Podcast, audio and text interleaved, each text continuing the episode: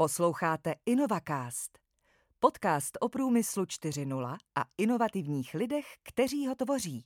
Vážení přátelé, dámy a pánové, já se jmenuji Aleš Vlk a vítám vás u sledování a posechu další série našeho InnovaCastu a dnes je mou milou povinností přivítat eh, pana generálního ředitele Siemens Česká republika Eduarda Palíška. Eduarde, dobrý den. Dobrý den. Já vás eh, tady srdečně vítám a nejenom, že si budeme povídat o tom, co se týká průmyslu 4.0, ale taky bych se chtěl trošku popovídat o tom, co vy jste v životě zažil, protože máte zkušenosti obrovské. Vy jste studovali, jestli se namlím, na Vysokém učení technickém v Brně. Mm-hmm.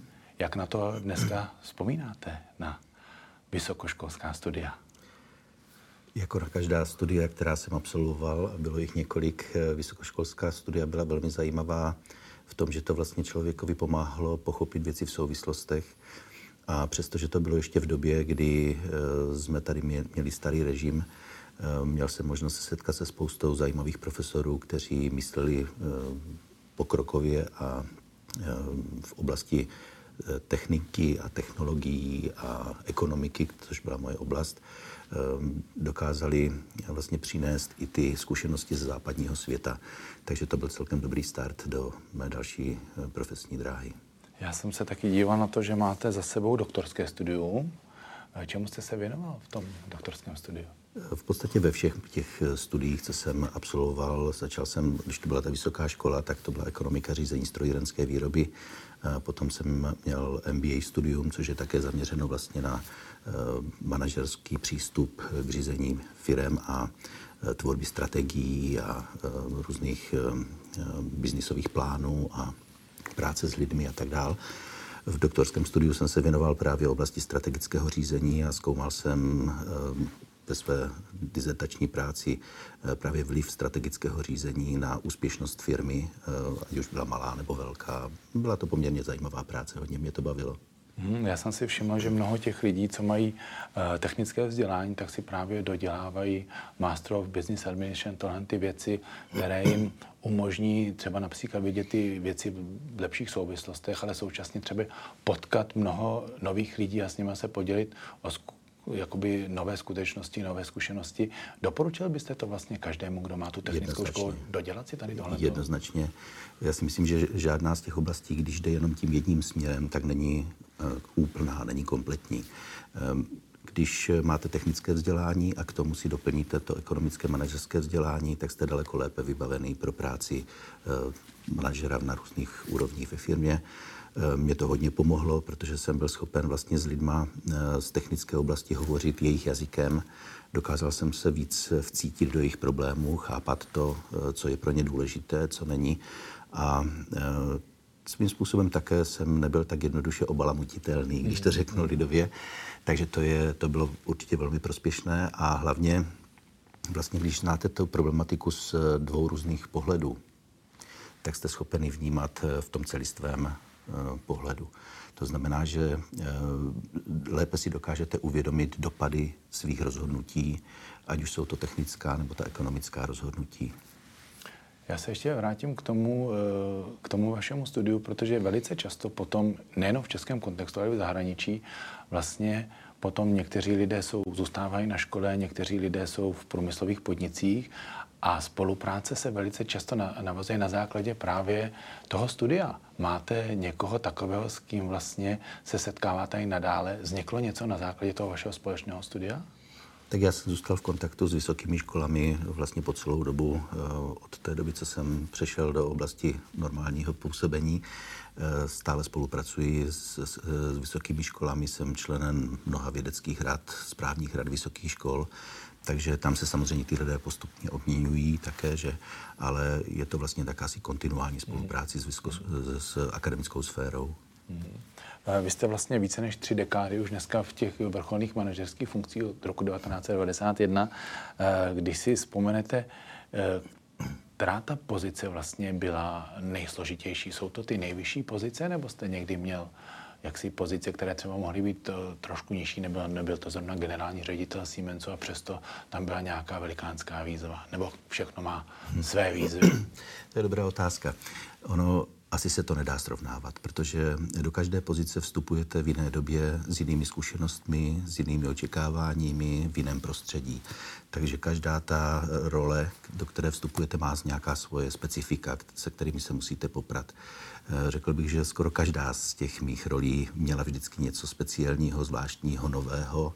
Většinou to byly věci, kdy jsem vstupoval třeba do oblastí zcela eh, jaksi nových pro mě. Eh, když jsem začínal například v první nebo v druhé firmě jsem přinášel vlastně ekonomické systémy řízení toho dneska, jak se říká, západního světa do eh, té eh, bývalé ekonomiky, tak to byly strašně zajímavé věci, protože tehdy vlastně celý svět uvažoval ve formě jednicové mzdy, a, nebo ten, ten náš svět, který my jsme znali, a ten byl velmi omezený, že uvažoval ve formě jednicové mzdy a nějaké prostě řízení nákladů a projektové řízení a, a strategické plánování, co se týkalo eh, jednotlivých částí firmy, rozvoju a tak dále. To nebylo na pořadu dnes. Hodně těch věcí se řídilo prostě podle jiných principů. Takže to byly strašně zajímavé doby, kdy jsme opravdu s kolegy trávili čas eh, do dlouhých pozdních nočních hodin nad tvorbama takovýchto právě plánů, scénářů a zavádění nových systémů. Eh, pak v těch dalších dobách eh, to byly věci, kdy jsem dostal příležitost vlastně jednu z krachujících částí firmy postavit na nohy a to opět bylo prostě neuvěřitelné dobrodružství svým způsobem a strašně zajímavá práce, protože jsem musel najít tu cestu, najít to dobré v té firmě, kolem ní, rozvinout to, co se dalo rozvinout, potlačit to, co bylo potřeba potlačit a e, vlastně postavit základy nové prosperující firmy, která dneska velmi úspěšně funguje a patří k nejlepším na světě, takže na to jsem velice pišný. No a v té poslední fázi, kdy jsem přišel do Prahy e, řídit Siemens České republice, tak to byla úplně nová výzva zase. Jestliže jsem předtím byl hodně zaměřený na svět, když jsem jezdil, opravdu spíš bych bylo jednodušší vyjmenovat země, kde jsem nepůsobil, než země, kde jsem byl, tak eh, pak se mě vlastně ta celá věc změnila na to, že to bylo v České republice, ale zase ve spoustě oblastí. Předtím jsem byl v jedné technologické oblasti na celém světě, pak jsem byl najednou ve všech technologických hmm. oblastech, který Siemens dělá, ale v České republice. A to byly strašně zajímavé změny a vždycky to bylo doprovázeno s tím, že nebo tím, že eh, bylo potřeba si vytvořit ten tým lidí kolem sebe, kteří sdílí stejné hodnoty, kteří mají eh, podobný, podobný drive, kteří jsou ochotní přijmout nějaké výzvy, no a hlavně, kteří nejsou ti takzvané ty yes persons, je, protože on je to strašně jako jednoduché mít kolem sebe lidi, kteří říkají, no to je výborný nápad, to je skvělé, to je bezvadné, ano, ano, ano, tak je to pravda, jenomže to je cesta do pekel, to vás nikam neposouvá a e, nejvíc si vážím lidí, kteří jsou schopni konstruktivně prostě říct, já mám na to jiný názor a teď se potom pojďme bavit. A když jsou obě dvě strany tomu otevřené, tak vždycky to řešení skončí e, v lepším stavu, než začalo. Na začátku přijme se prostě díl e, z každého nápadu a je to to, co posouvá lidi a firmu dopředu. Takže to bylo vždycky velice zajímavé.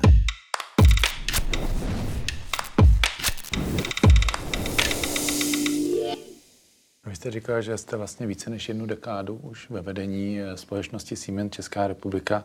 Eh, co to vlastně obnáší? Kolik, má, kolik Siemens třeba zaměstnává v České republice v současné době lidí? Je to kolem 10 tisíc eh, zaměstnanců. Jsme rozděleni do různých závodů, obchodních jednotek, samostatných právních entit, takže ten vliv na jednotlivé složky je různý podle toho, jak jsou organizovány ale eh, je, pro mě osobně to strašně zajímavé v tom, že tak jak eh, určitě znáte portfolio společnosti Siemens, tak je to od eh, dopravní techniky přes zdravotní techniku,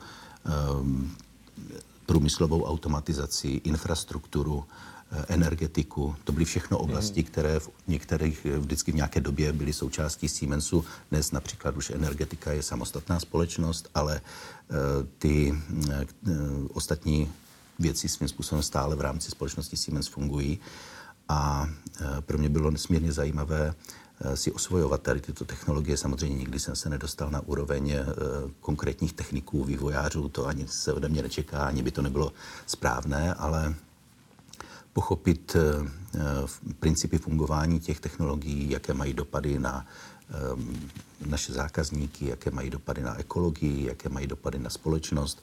To jsou věci, které si musíte jako člověk, který je v čele této firmy, dobře uvědomovat abyste právě byl schopen eh, pomáhat těm jednotlivým jednotkám v jejich dalším rozvoji a eh, také eh, vlastně pomáhat v jejich působení na českém území jako takovém. Siemens si myslím, že nejenom, že se snaží být jaksi dobrým dodavatelem výrobku a řešení, ale současně i dobrým zaměstnavatelem vůči svým zaměstnancům. Určitě si Eh, nestojí v porovnání s ostatními zaměstnavateli špatně. Eh, co proto dělá společnost Siemens, aby vlastně přilákala mladé lidi a udržela si ty stávající? Um, když říkáte, nestojí si špatně, já si myslím, že si na tom stojíme poměrně velmi dobře. Eh, opravil bych to takto. Ono být dobrým dodavatelem a výrobcem produktů bez toho, aniž byste byl dobrým zaměstnavatelem, v podstatě nejde. Protože to jsou dvě spojené nádoby.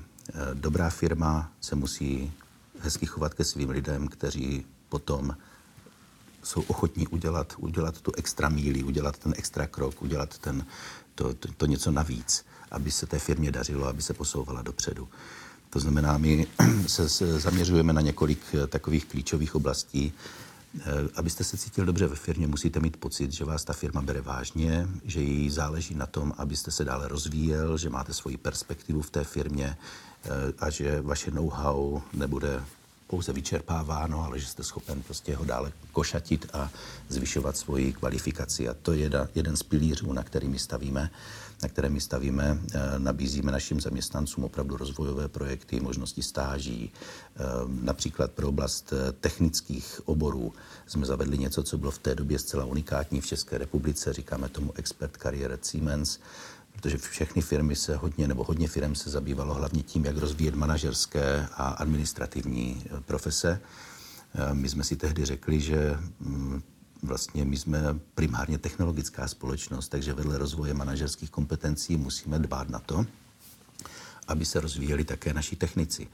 A eh, tak, jak vysoké školství má prostě své klady a zápory, tak vlastně do firmy dostanete lidi, kteří potřebují mít nějakou jasnou další trajektorii svého vývoje a technici jsou speciálně lidé, kteří si tady tuto cestu rádi definují sami.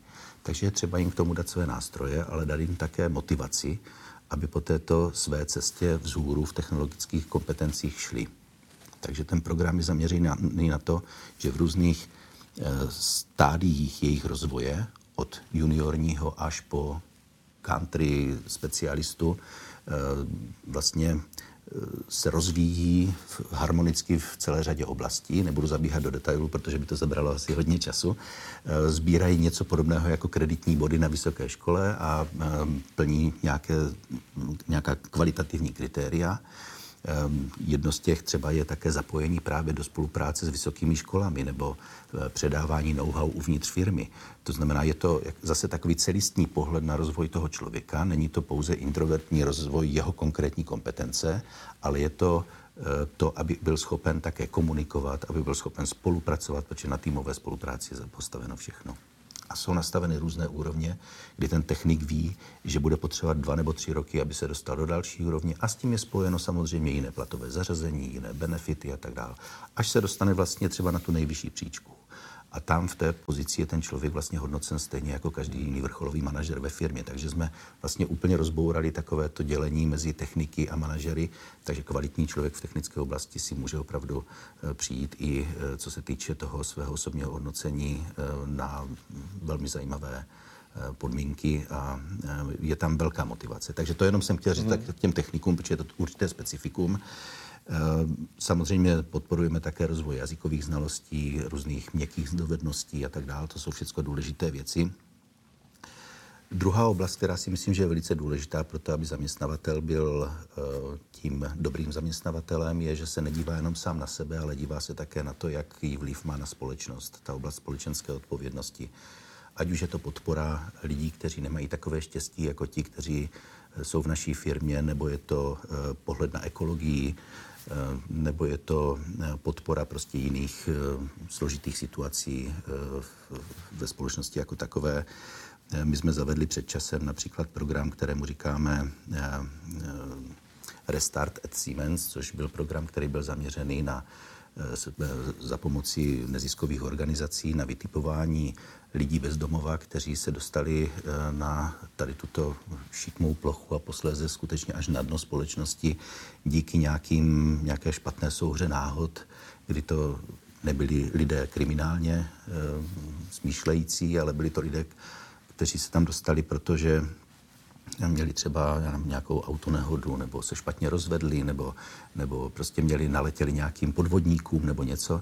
A nevěřil byste, jak rychle se můžete dostat eh, z toho místa, tak jak dneska tady spolu si povídáme a eh, cítíme se dobře, tak eh, že to může být opravdu jenom kliknutím prstu a jste mezi lidmi a jste v situaci, ze které není snadného úniku, protože naše systémy, bohužel státní podpora tady nebo snaha dostat ty lidi ven tady z, této, z toho dna, de facto neexistuje, pouze neziskové společnosti jim pomáhají, aby to přežili ale nikdo jim nepodává tu pomocnou ruku, aby je tady z toho dna vytáhli zpátky. Takže my jsme těm lidem nabídli práci, nabídli jsme jim ubytování na rok.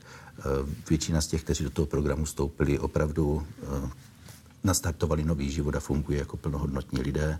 Pomohli jsme jim vydělat si peníze na to, aby se oddlužili, dali jsme jim právní servis a tak dále. Takže to je třeba věc, hmm. která působila velmi pozitivně také na ostatní zaměstnance, protože si uvědomovali, že ne každý má takové štěstí, jaké mají oni. Jo? A to je hrozně důležité také ve společnosti.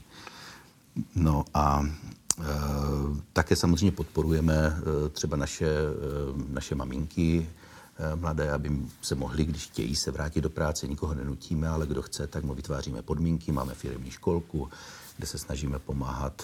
No a taky samozřejmě oblast, o které se dneska hodně mluví, a to je oblast diverzity. Um, já si myslím, že o té oblasti by se nemuselo ani moc mluvit a se prostě musí dělat. Ano, jo. ano. To je nastavení mentální a buď prostě respektujete jiná náboženství, jiná, jiné pohlaví, jiné orientace, jiné přesvědčení, jiné národnosti, anebo to neděláte. A naše kultura ve firmě je velmi otevřená. Kdybyste přišel v předcovidové době eh, do naší kantýny, tak eh, byste měl pocit, že jste v Babylonu, protože tam prostě v jednom okamžiku zní, může znít třeba až 20 různých jazyků, tak jak eh, jsme opravdu různorodí, co se týče zaměstnanecké struktury a všichni spolu žijeme v velmi harmonickém prostředí a tak. Takže kdyby se státy poučili z toho, jak fungují velké korporace, tak by bylo na světě by možná bylo lepší. My se pomaličku blížíme ke konci. Já se chci ještě zeptat, možná k té společenské odpovědnosti patří i vaše osobní angažmá v těch různých orgánech, které jsou třeba na národní úrovni. Já jenom namátkou eh, vezmu členství ve Svazu průmyslu České republiky, po případně, což je taky zajímavé, to je eh, Rada pro výzkum, vývoj, inovace. Eh, berete to jako takové vaše širší poslání vůči určité společnosti a využití těch vašich zkušeností? Je to svým způsobem poslání a povinnost eh, se zapojit tady do toho dění. Eh, Svaz průmyslu a dopravy je skvělá organizace, která dělá strašně moc pro podniky v České republice. Bohužel si to ne všechny uvědomují, protože za ně bojují na spoustě front a eh, ty firmy jsou potom, nebo si myslí, že to přišlo samo od sebe, ale není to tak. Opravdu je tam celá řada velice skvělých odborníků, kteří různé, různou problematiku posouvají výrazně dopředu a mnohdy dělají velmi tvrdou kritiku e, různým nešťastným třeba nějakým opatřením, které, se kterými přijdou některé e, orgány. Takže to je velice důležitá věc a samozřejmě ta, to moje přispění tím, že za sebou mám tak velkou firmu, tak velkou um, společenskou skupinu lidí, je zcela jednoznačné, že prostě musím tady tímto přispět a chci přispět k tomu, aby se ty věci posouvaly dopředu. E, takže to je třeba ta, ten svaz průmyslu. Rada vlády pro vědu, výzkum a inovace, to je kapitola sama pro sebe, to je prostě oblast, ve které je Eh, velmi důležité hledat neustále takovou tu křevkou rovnováhu mezi základním aplikovaným výzkumem.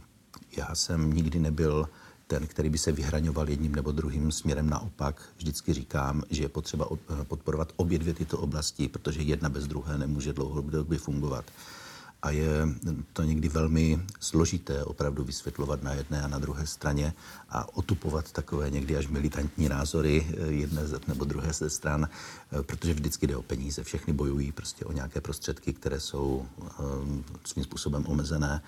takže je potřeba skutečně udělat všechno pro to, aby se tady tyto věci vyvažovaly. Takže snažím se angažovat v takových oblastech, ve kterých mohu něco přidat, ve kterých mohu něco ovlivnit a posunout věci dopředu.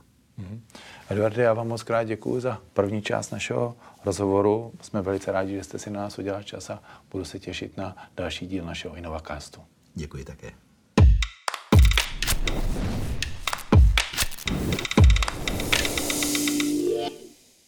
Digitalizace podle principů průmyslu 4.0 začíná u lidí a vede k nastavení nových obchodních modelů a přidané hodnotě na konkurenčním trhu. Naše služby jsou určeny pro malé a střední firmy, startupy i velké průmyslové společnosti. Budeme vaším odborným partnerem a průvodcem v procesu změny.